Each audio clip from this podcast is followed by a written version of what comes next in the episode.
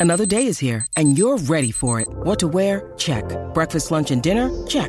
Planning for what's next and how to save for it? That's where Bank of America can help. For your financial to-dos, Bank of America has experts ready to help get you closer to your goals. Get started at one of our local financial centers or 24-7 in our mobile banking app.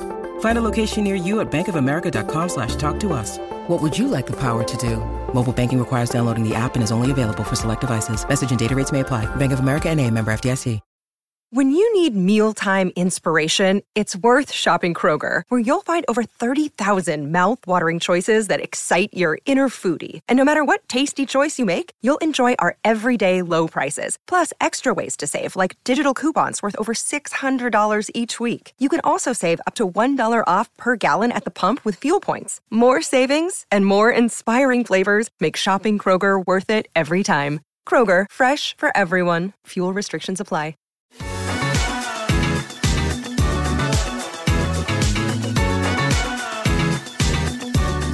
Hello and welcome to the Claret and Blue podcast. My name's Dan Rolinson and I'm joined by two very special guests this afternoon. Uh, it's Frankie Maguire and Rob Warner joining me as we're going to do part two of Aston Villa Confessions. Now, we filmed the first one of these in person. Me, James Rushton, and John Townley reacted to a load of anonymous Aston Villa co- confessions about all sorts of things.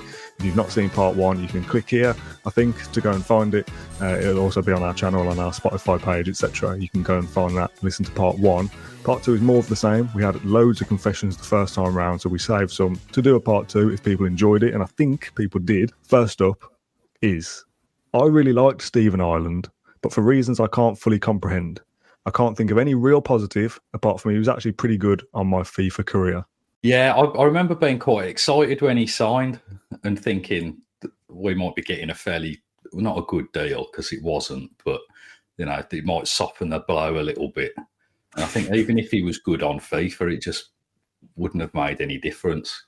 Because on a, on a FIFA camera, you'd just be like a regen or something anyway, even if he'd got his real appearance. He was so indicative of everything about that era, it makes me feel sad.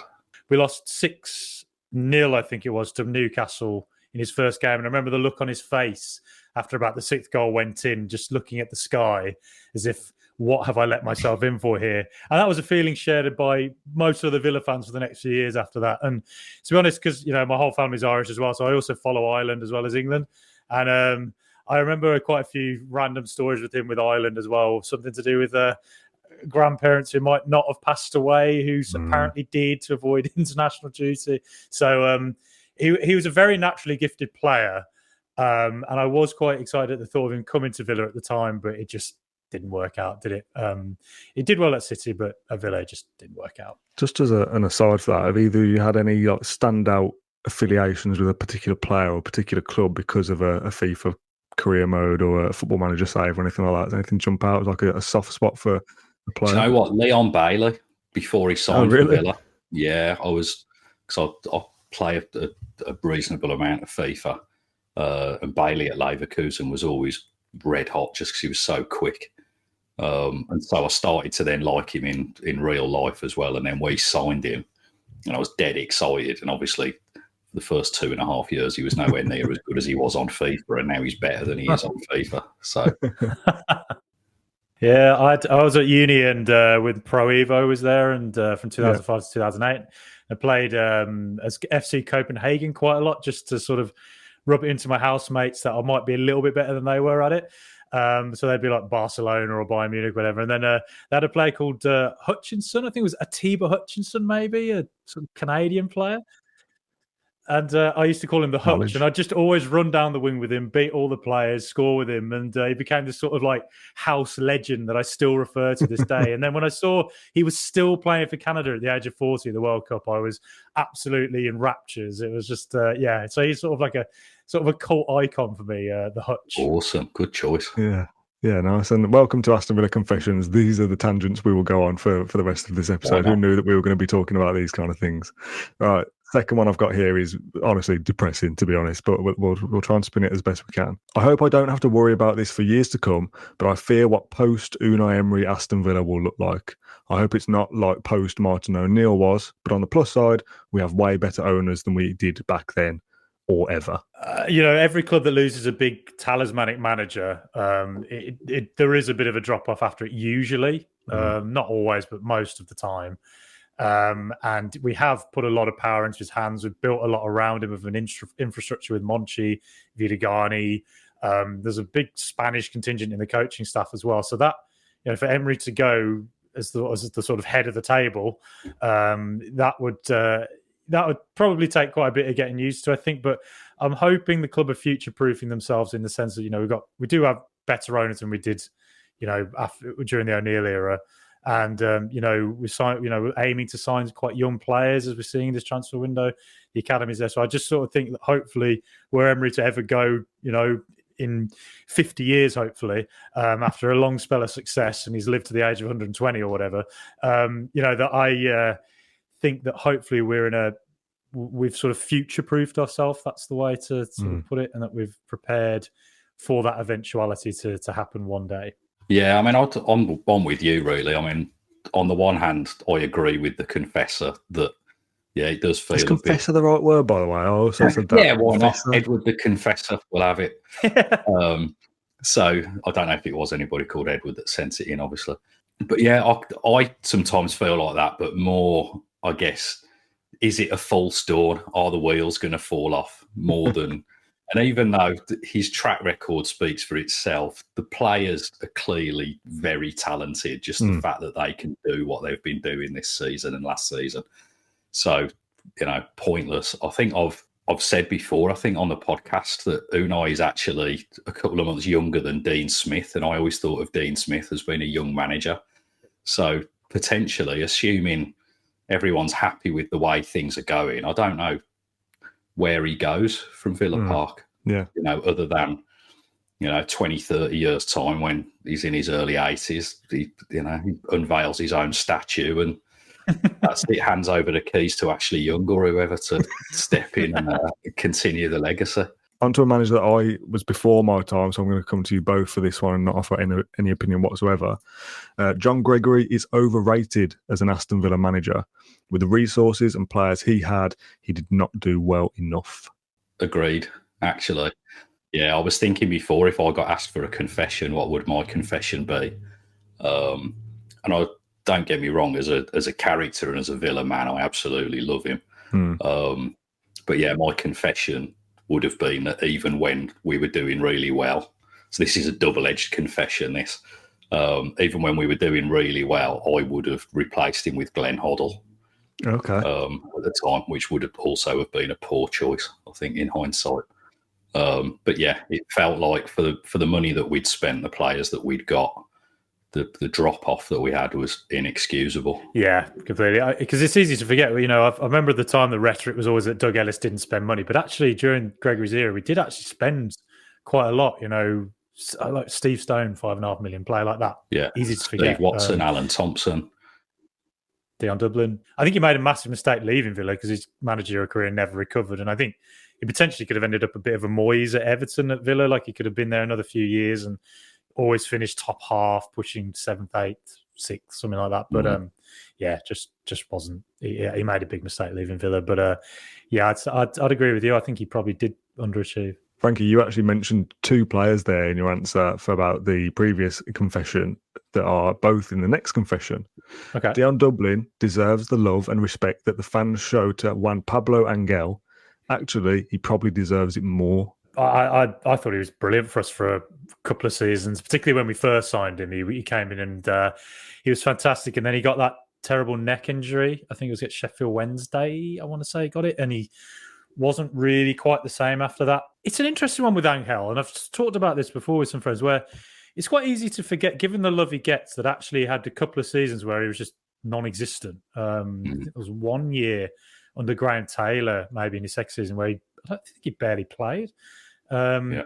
And I'm not sure that was on Taylor. I don't, I don't know who, what, what, that was all about. But um, you know, he was clearly a very highly talented player, Angel, and he was a very unusual player for Villa at the time because he was coming in from Argentina, you know, South American from Colombia, from River Plate. It was it was just a really unusual Aston Villa signing at the time. So he really sticks out as a bit of a trailblazer in that sense. And um, we hmm. didn't have too many players like that in the Premier League as a whole. So I think that's why he sticks out. And not only on top of that, he was also he was actually a really talented striker. He just sticks out in that way, doesn't he? He's just a bit. He's got like a bit of a cult presence. He's sort of a uh, from a u- unique kind of footballing background that you didn't really get in the Premier League at that time, or at Aston Villa in particular, ever until sort of recent years. Um, whereas Dion Dublin, I think. Um, I, I, I really loved Dublin. Um, I, I, thought he was a really good striker, and I, I tend to agree. I think he does deserve the sort of level of love that we do give to Angel as well. Um, I I think he was a, a great servant for Villa uh, Dublin, and um, yeah, I still still like him as a character. I think he's a good representative, you know, off the pitch as well. If he ever wanted to do that, so uh, so yeah, I, I, I, tend to agree with that assessment. I feel like we might have to change the name of this podcast from confessions to just straight up truths. because um, I, I, I also agree. I think again, Angel was one that I I loved him, and I wanted to love him because it was the the closest we'd come to what at the time was a big money signing yeah. that would make a difference. It seemed to take forever for his work permit to to come through. He came in as a bit of an unknown quantity and a big money one at that, um, mm. and he he had some really good spells and scored some really good goals. And then at other times he had quite long spells of kind of flattering to deceive. Yeah, I think he's potentially the the Villa player equivalent of the round badge. People look back with tinted glasses, and if it was presented to us in the cold light of day today as being a brand new thing, everyone would turn their nose up at it. With threats to our nation waiting around every corner, adaptability is more important than ever. When conditions change without notice, quick strategic thinking is crucial, and with obstacles consistently impending, determination is essential in overcoming them. It's this willingness, decisiveness, and resilience that sets Marines apart. With our fighting spirit, we don't just fight battles, we win them. Marines are the constant our nation counts on to fight the unknown. And through adaptable problem solving, we do just that. Learn more at marines.com. Rob, you said this video could be called Aston Villa Truths rather than Confessions, but I'd be absolutely amazed if either of you two and most people out there in the comments agreed with the following one. The Holte End is the worst stand at Villa Park. Come on, Rob, don't no, tell me about Not as long as the North stands there, surely. well, yeah. Can't. It's like, I'm convinced the North stands like 95% asbestos. Legal disclaimer, I've got no proof of that. the Holte End is one of the best stands, not only at Villa Park, but in my opinion, one of the best individual stands across the Premier League. To say it's the worst stand at Villa Park is baffling to me. Can't can't agree with that. It's where all the atmosphere comes from in it. So that it's the heart and soul yeah. of Villa Park. And uh, as you say, as, the, as long as the North Stand stands, um, feel I feel like it'll be you know if a nuclear fallout happens, it'll be cockroaches and the North Stand survive it. Basically, it's never going away. Um, so uh, yeah, I'm. Um, no, I, I, think I think the North Stand probably takes that one. Uh, though I do have affection for it. Don't get me wrong. I still sit in there. But um, I, it's it's the one stand you think this could do with a big improvement, couldn't it? Next one then. Um, people only think Laursen and Mellberg were better than Southgate and Ehiogu because of how the latter two left the club. Looking at it with an objective football brain, that is clearly nonsense. And I absolutely loved Laursen and Mellberg. I also loved Laursen and Mellberg. and when I'm doing like my Aston Villa best 11s that I've seen, they're always in there. It's like a Premier yeah. League era. They're always the centre backs I pick. I sometimes put Mellberg at right back. So, Rob, I'll come to you first. Is that true? Is this a good confession or not? Bit of a mixed bag, this one, I think. Mellberg was a really good defender for us, really good. Mm. And he, he does stand up against defenders that we've had in the past. I think Laursen was a cut above. And I know it's it's not a nice thing to say and it's a very Villa thing to say, but similar to Paul McGrath, if he'd not had those knee injuries, I don't think he would have been a Villa player. Certainly not at that time. Mm. You know, hmm. there's a reason he was a central defender at AC Milan in that period, and that's yeah. that's the level he was was operating at. Laursen, we managed to keep him fit, and he was straight out the top drawer. Really, mm. really good footballer. Um, Southgate and Ugo, I think out of two of them, Southgate was good, and he was he was almost a bit of a pioneer in terms of making that transition from midfield into defence and, and, being a bit of a ball playing defender. I feel like his best time at the club though was when he was part of three central defenders with Ugo and Paul McGrath. Anybody playing in defence next to Paul McGrath got instantly at least twenty percent less work to. Um, whereas Ugo, I think, was if yeah, if I was going to put them in order, it'd probably be Laursen, Ugo, Mellberg, Southgate. So a mixed bag is the correct answer. You've got Yeah. them in like tiers of each other rather than too good, too bad. I agree. I think Laursen was one of the best player, best defenders I've ever seen in my life. I think he was an absolutely amazing player. And you're right. There's a reason he was at AC Milan at that time when you know Serie A had the best defenses going, really. Um, and he just he just struck me as a player that kind of had everything really that you would want as a manager. Like he had an amazing attitude, but also just his reading of the game, his his physicality, use of the ball, everything. And it was it was that one special season, was there? I think under O'Leary and maybe O'Neill. It was one season where he got fit and was able to play pretty much most games, and then uh, the knee injury just got him in the end. But he was a he was a fantastic player for Villa. He really was, and. Uh, but yeah, then I think it's kind of close between the other three. And I think you're right about Southgate. I kind of forgot, you know, he was a midfielder at Crystal Palace and then came to Villa and stepped back into defence. And yeah, he was kind of more of a like a probably today, he'd probably do really, really well as a central defender. He'd probably be like a Pep Guardiola, be falling over trying to get him Yeah. into City or something.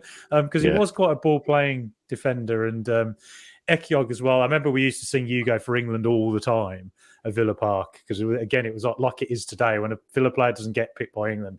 We take it as a personal attack, really, don't we? It's, it's just frustrating. And uh, Ugo was um, he was good enough for England. He was a he was again a top defender. But um, I think I'd I think I'd just have to go with Laursen Mellberg solely because Laursen was just that. He was pushing towards McGrath level. I think he was that he was that good. Next one is uh, there's a couple here that are a little bit like long, a little bit longer, a little bit of story time for how I became Villa fans, that kind of thing. I'd like to confess how I became an Aston Villa fan. About 15 years ago, my adult football league captain slash team sponsor here in Chicago said we all needed white shorts to go with our claret and blue kits he had splashed his music venue name across. He's a West Ham expat, so he practiced, he trained in hammer shorts all the time. So I went looking online for something similar. I found Villa shorts instead, read all about the great history of the club, and fell in love. Bought the shorts, delightfully miffed the skipper by telling him I was a long time Villa supporter. I joined the local Villa Lions Club weekly in polishing off a full English at the Globe pub, and the rest is history. Quite like how there's always like a little underlying story to these things. Yeah, yeah, Yeah. I'm all up for people supporting Villa just to be spiteful to fans of Villa. Yeah, yeah. Bring it on. I feel like I've been spiting my dad my whole life because he's a blues fan. So I've been uh, his, his Wow. biggest nightmare going is that I'm a such a huge Aston Villa fan. Yeah.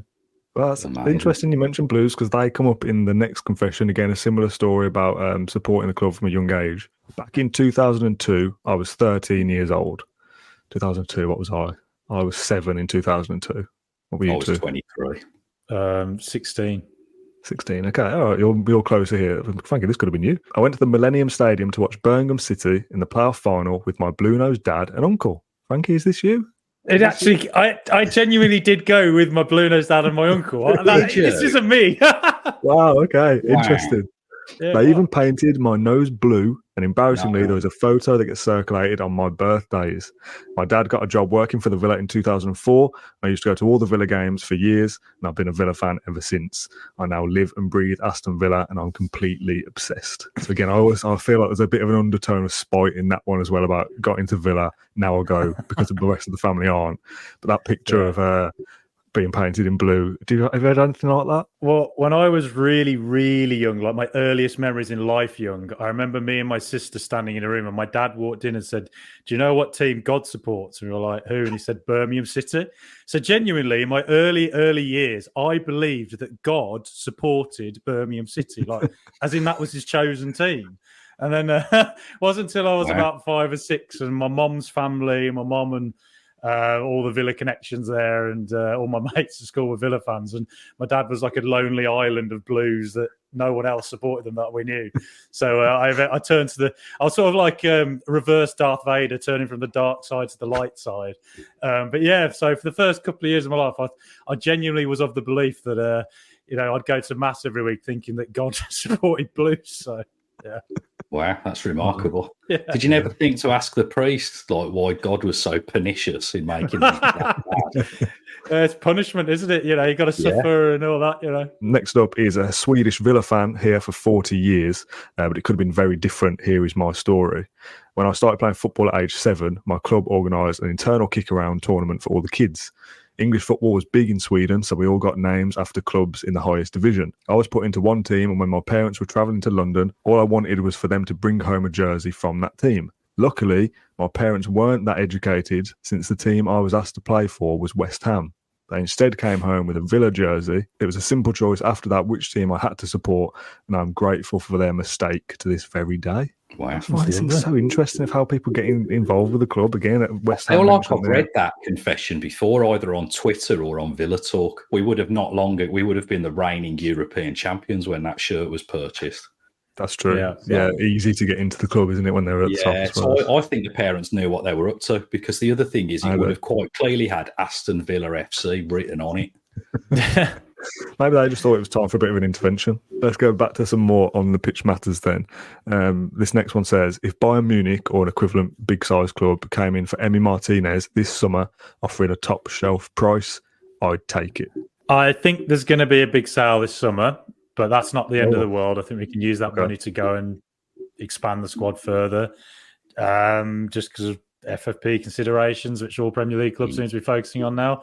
Uh, but Emi Martinez, I would be very, very reluctant to see him go, just because I think he is genuinely irreplaceable. Um, I, I personally do have him as the best keeper in the world. For me, or um, is if if you were to go go, who's the best distributor of the ball in world football as a goalkeeper? Ederson probably takes that one. But when it comes to shot stopping, I think Emi Martinez. I don't think there's anyone who is better than him. And I think that with the high line we play, there's a lot of games this season where I could think of teams getting through one on one against him. Calvert Lewin at the weekend, Mm. Chilwell, I think Sterling at, for Chelsea, you know, a couple of months ago, and he he's just his mere presence and aura saves Yeah. those shots, and he he is he he is adding so many points to us as as a team every season with when he's with us because he's saving so many goals that other keepers just wouldn't. So um, I'd be very very reluctant to see Emi Martinez go if I'm honest. We talk about like a, a big sale and whatnot, and whether that's this summer or not. You know, you do feel like that's going to have to happen at some point because of the, the financial restrictions that are in place now in, in the Premier League. If you had to kind of like pick top three or bottom three, I suppose it is, of who you would least like to lose, Martinez would be top for me of the player that I think is one we can't replace. It's such an important position that you have to get the next one right. So mm. he'd be like top of my list or bottom of my list for who I'd want to to lose. If you had to pick two or three of players that you think we can't do without, who stands out? I mean, Emi definitely. It's interesting though when you first read the the, the thing out. I, I was thinking, yeah, I, I perhaps could see him going. And then the more Frankie was talking, I was like, what it what it brought to mind was he's almost to us what Schmeichel was to that United team. Of Mm. uh, presence is the right word because Calvert Lewin bearing down on Robin Olsen, just around the stadium and everything. You know, the the collective mind frame of everybody in Goodison Park is he's got to beat Emi Martinez now, hmm. and hmm. you know it's a big deal. He's just got that aura about him. I think Dougie would be another one that I'd be loath to lose, probably just because of how far he's come on, and I'm intrigued to see how far he will get on as the players around him get better and he can focus more on what he's good at and less at having to do the, the bits around the edges. I would, I'd probably have those as my top two. Yeah, it's a, it's an interesting one, and it kind of leads me into the next confession pretty pretty swiftly. Jack Grealish being sold was the best thing to happen to Aston Villa at that time. At the time, it felt gutting how we're going to replace him. Who comes in? He's he's pivotal to us. He's the captain, the talisman, and as much as it was expected to most people that that move was coming at some point, uh, we got, obviously got a, world record fee at the time. I think it was anyway, or for a British player, whatever it was, hundred million. Um, it did feel like not the end of the world, but Christ, we could be in trouble here because we rely on him so heavily. Just off the back of the last one about who who do we least want to lose. If we were to lose Douglas Luiz this summer, for example, I'm not saying that's going to happen for 100 million, I wouldn't feel the same way about losing somebody now that I did two or three seasons ago. Yeah, I think so. I think that was probably the natural evolution of the club, though. Anyway, um, I think we would still be a far better team than we were then, even if Grealish had stayed. Because to your Yeah, point, I yeah. don't think it's just the Grealish funds that have that made the difference. Because the players that came in, you know, just Well, the fact that we brought three to replace one was always weird because I, I, didn't think that the Premier League were going to start letting us have 13 players on the field.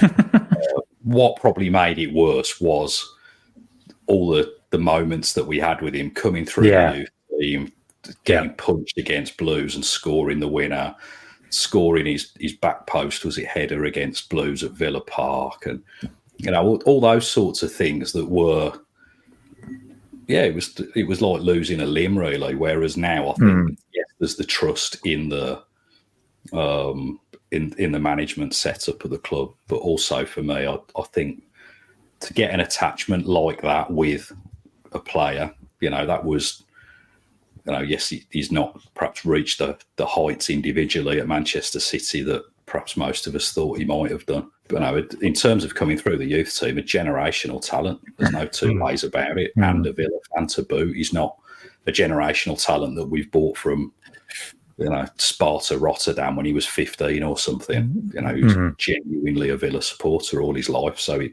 it naturally made it a bit different. I think I think you're right about Grealish. It, it, it, was there's a picture of me on the day that the uh, bid from Man City came in, holding a red wine and a beer t- at the same time, staring into the distance. Um, it was I was absolutely devastated. Was I loved him like a son. You know, I'm from Solihull as well, and same sort of very similar background, very same schooling, really as well. So it was almost like somebody. It's like somebody had written a Hollywood script of how I could dream my life. And it was like Jack Grealish was actually living it, right to the point where you get punched by a Blues fan and then score the winner in front of the Villa fans at St Andrews. It was like this cannot get any better. And then the yeah. the the equal the goal against West Ham on the final day, you know, to keep us up. And I don't think I've ever gone more insane a goal in my life. And so just the magic of the player, like he, he had such magic, which you just don't see at City anymore with him. Mm. Um, it, it was it was big to lose that. And uh, I think as time goes by, you know, times are healing and all that. I think one day I'll come back in a you know fan capacity or whatever, and we'll all be like, "Oh, it's great to see Grealish again." But I don't know. Yeah, I think it probably thinking about it, and I hate to think about it in like a really boring financial sense, but FFP wise, it was probably really good to get 100 million quid from an academy yeah. player, uh, and then yeah, use that to reinvest. And as you say, you know, it's almost like it got to the point where he'd he had to move on, really, I guess, to yeah. fulfill whatever ambitions he had. But we just were yeah. never going to be able to do at least for another few years. Um, so yeah, fair enough. The next one kind of actually ties in nicely with the the Jack Grealish being sold one from before. Uh, they say there is too much emotional attachment to players. There are several members of the squad who are excellent but are seen as irreplaceable. I think Emery and Monchi could cause some upset in the near future as they look to upgrade and bring down the squad's average age.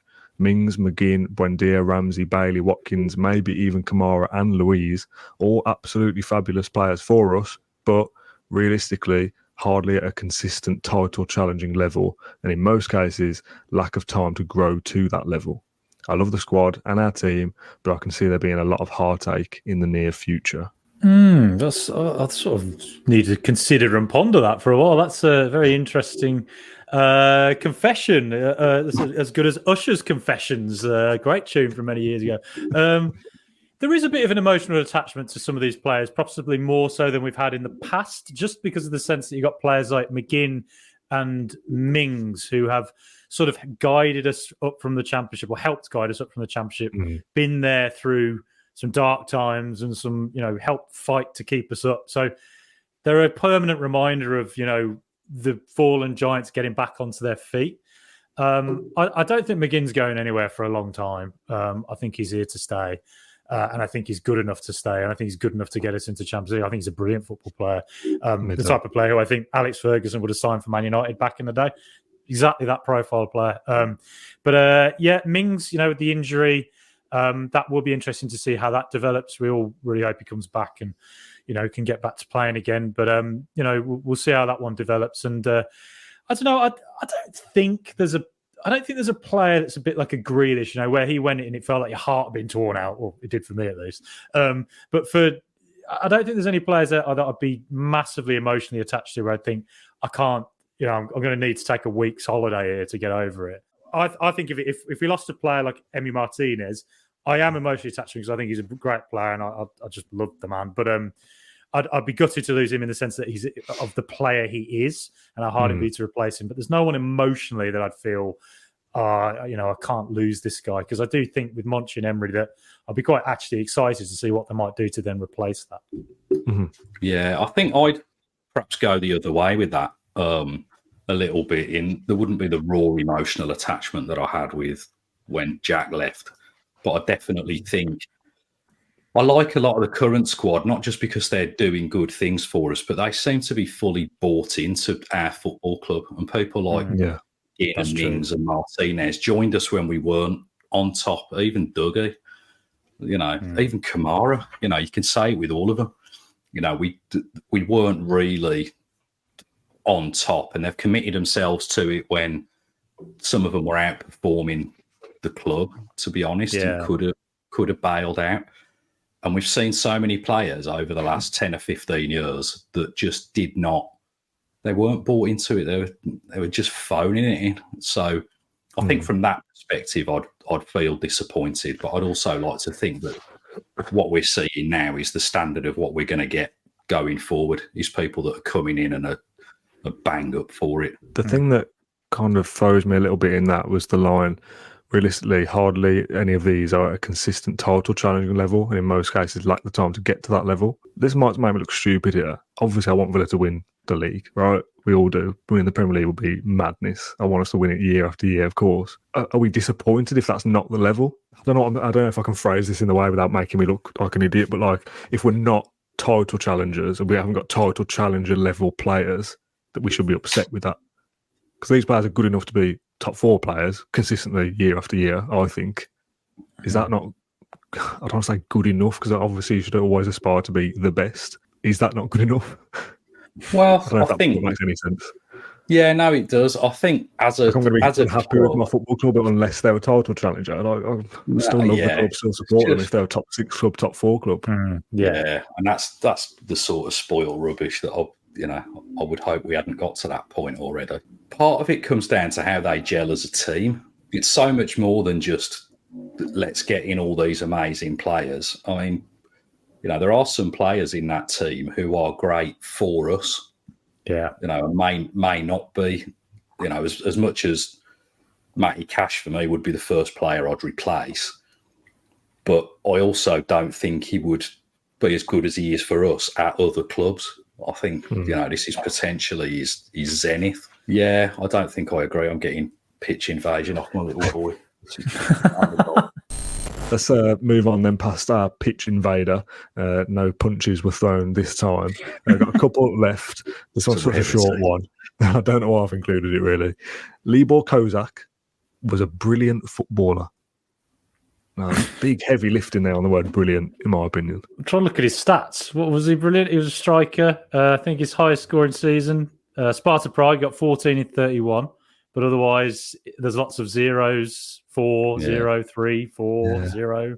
Yeah, he did well in the Europa League for Lazio before we signed him, didn't he? In fairness, I think he got f- he got four in 14 for Villa, uh, and then he got that knee injury. So it's a little bit of a Wesley-ish scenario where Yeah, you're like, totally. what could it be? Yeah. You know, if he hadn't if he hadn't had that knee injury, could he have maybe just con- continue to improve? And who knows? But um, yeah, I, I don't know. I don't think he was mm, I brilliant. remember when he made his comeback from injury, and uh, I was watching a game. I don't even know if it was his first game back, but I was watching a game, and there was like a sprint through the middle of the pitch, through the centre circle, and there was him and a defender.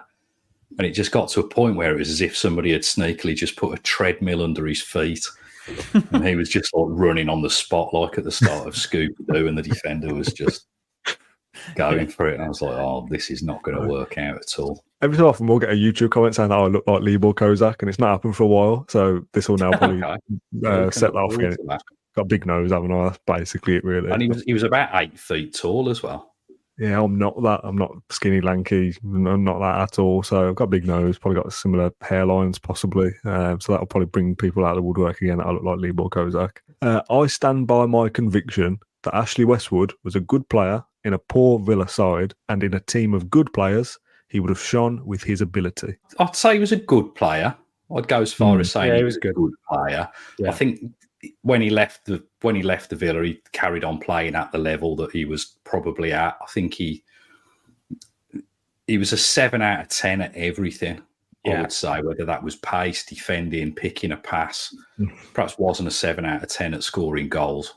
Um, so yeah, generally he was he was all right, and at his best he might be an eight out of ten on the day, and at his worst he might be a four.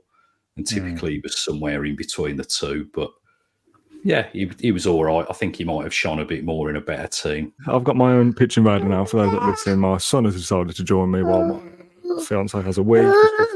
Uh, I've been nap trapped for a while with him uh, sleeping on her. When Liverpool played Aston Villa under Steven Gerrard away from home, I hated Gerrard so much that I put a bet on Liverpool and wanted them to win so Gerrard would get the sack. I've never done that before or since. Absolutely fair enough. Have you ever yeah. done anything like that either you took on a like bet against the Villa because you wanted a manager to go or anything like that? I couldn't do it. The, the, the Fulham game away, you could feel the momentum was building for Gerrard to go. And there was a part of me that thought it might just be better if this ends how we think it might end tonight and then he just gets out the club. And then when he ended 3 yeah. 0, I was like, I think he's going to be gone tomorrow, but he was gone within an hour, wasn't he? So uh, I've never bet against Villa, but um, there have been one or two games. I think O'Leary as well might have annoyed me a fair bit. Um, I think uh, there's been one or two games where I thought, yeah, it might be better for everybody involved if this doesn't quite go how I normally would want it to go. Yeah. I've bet against the Villa, but I did it for an ulterior motive because very early on, as a as a Villa supporter, I went to see us away at Sheffield United. I was about fifteen or something. I got a mate who was a Sheffield United season ticket holder, and I, so I went in in their home end with him, and I had a bet on. I think I had Matthias Breitkreutz or something to score at any time, and he didn't even play. So I don't know what I was thinking. That day, I put a few bets on, and they were all ridiculous.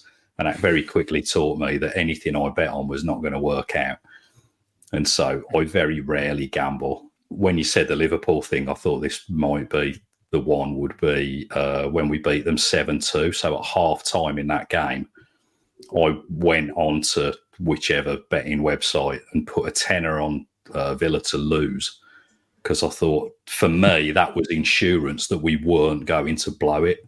So it wasn't, I thought we were going to throw it away. It's my track record of gambling is so poor that me, that was like guaranteeing that I didn't think we were going to get seven, but that was guaranteeing that that was going to end in a win for us. And it obviously worked. funny. You can't hear, but it sounds like he's laughing. The final one incidentally involves children. Uh, when Villa have a bad result, for example, Man United on Boxing Day, a great recent example, I act like an absolute baby and it takes me days to stop sulking really embarrassing to be honest, and my wife definitely doesn't deserve it, but I cannot help myself. I've now got two young kids of my own and need to set an example. So any tips or advice greatly appreciated. We'll split this into two if you've got any advice to stop behaving like a baby. Um, but how do you feel when Villa lose? Do you have this same kind of the end of the world doom doom and gloom feeling, or do you get over it pretty quickly? I partly think in my head, no one's listening to the podcast this week. Uh, you do tend to notice more people listen when we win. um, um, but uh, yeah, I, I guess uh, yeah, I, I I do take it quite badly. Like I'll be sat there just sort of glumly in a sort of miserable mood for an hour or so. But uh, I don't let it sort of impact me too much. Um, and you know, when we win, uh, which has been quite a lot recently, which is very nice, um, I do get an extra skip in my step. Um, and what tends to happen is I'll say to my girlfriend, like, oh, you know, I think we should go for a drink to celebrate. And then if we lose, I'm like, I think maybe we should go for a drink. Just, I don't know, just to get over it. So either way, it usually involves a drink after. Um, uh, drink responsibly. So, also drink responsibly, please do. Um, particularly when Villa win. Uh, I have not always yeah. done that, so follow. Definitely do drink responsibly. Um, but yeah, I think. Uh, I, yeah, it, when we win, it definitely like lifts my whole weekend. But uh, when we lose, I, I think I've got to the point now where I'm able to compartmentalize it and be like, right, let's just move on, watch a film, um, you know, watch a comedy show, anything that just makes me laugh, whatever, to sort of get over the uh, the sort of inner sulk that I actually want to be in. This this might be an interesting theory, Frankie, that only really applies to us. So, Rob, sit, sit this one out for a second. Um, do you think, and I've only just thought about this, do you think that maybe doing the podcast helps when it's a defeat? Because you kind of bookmark it. You kind of go, right, I've Yeah. spoken about it now. I've dealt with it. I'm done. It's the, it might be the day of the game or the day after. I'm finished with it now. I can put it to bed. Do you think? Yes, I think it absolutely does because you're able to vocalize all these internal sort of emotions and feelings you have, and you can vocalize and put it out there. And once you're sort of putting all those emotions out into the world, and then it's just done, really. So yeah, I think you're absolutely right. Yeah, I think once I've you know moaned about it on the podcast for 20 minutes or whatever, and then it suddenly is, just seems a bit better then after that. I'd have sat on things for a bit, or maybe got involved in tweets over the course of a few days, still going back over it and things like that. Whereas when we win, I'd just do the podcast, stick it out, promote it, do it two or three times, do little clips and stuff like that, and really kind of go big for it. When we lose, it's like I'll press upload and almost forget it even existed. And I know people are watching it, but I'm like not bothered if they are or not really. Obviously, I am, but like I'm not promoting it days after and still. Like, oh, go back and watch it because I, I don't think anyone cares anyway. So for me, it's like right, I press finish record, I press end stream, whatever, and I kind of go right. I've dealt with that now. I'm, I've, I've moved on. Whereas before the podcast, I think I probably did sit on things a little bit and, and fester a little bit after a defeat. As I don't, it annoys me and it winds me up, and then, until I get it, almost like until I get it out of my system with the podcast. Like if we have to mm. wait till the following day, kind of start to forget about it, and I talk about it and bring it all out again. And then when I finish it, I'm like, right, it's done now. I'll forget about it. I, f- I forget it. That game even happened almost. Sometimes life's easier when we're consistently rubbish. because just become anaesthetised to it a little bit. And now it's we're going into games and there's things riding on it. Previously, or at least in, in fairly recent history, when we've gone into games with something riding on it, it's usually been because we're bad and we're fighting relegation. And so it's hugely disappointing to to get beat and it puts us into further trouble and hmm. you're kind of expecting it anyway. Whereas now it's the other way around of well, we need to win to keep pace at the top of the league. and so and if we don't, you get the double disappointment of like not only didn't we win, but we should have because on paper, you know, this lot of rubbish. Becoming a parent has helped me not quite have the same extremities of mood swing based on football results. That may change as my little hmm. girl gets more into it. Um, I think certainly the viewing figures of the BBC's highlights program go up and down by one, depending on uh, Yeah, whether, whether we've won or not. So our advice is your yours, Rob, is it's changed since you had a baby, but this guy's already got kids, so that's out the window. So our advice is start a podcast, maybe. Start a to. Villa, start a Villa Yeah. podcast. Have a moan on, on, on, on YouTube or whatever for 20 minutes. And oh. honestly, you'll feel better for it. You'll forget all about it. You can compartmentalize it and go, right, it's done now. I've spoken about it. Let's move on. Let's go and win the next game. Let's call it a day there. It's been a, a great recording session with you both. Let me have that off you. Rob, thank you so much for joining me and Frankie likewise as well. We're recording this on a Friday night, so thanks for sparing your time. I like doing things like this because it's one fun to do. We enjoy doing things like this, but it takes you down so many different avenues and so many different talking points that, like we said, we started talking about FIFA and Football Manager saves, and then did it with advice to start a podcast because you hate losing. It's it's all over the place, and, and I love that. We, So- we missed my confession about how I almost killed Santa Claus at Villa Park, but we'll save that Oh, for another podcast. Stay tuned for part three then for confessions. I mean, we still have got loads more we could do, to be honest. So uh, if people want it, give it another couple of months and we'll do it. Thank you, everyone, for watching this one on YouTube or listening on Spotify or Apple Podcasts. We greatly appreciate you tuning into everything we do. Thanks to you for being pretty well behaved for the last five minutes or so. Um, we'll see you all on the next one uh, in a few days.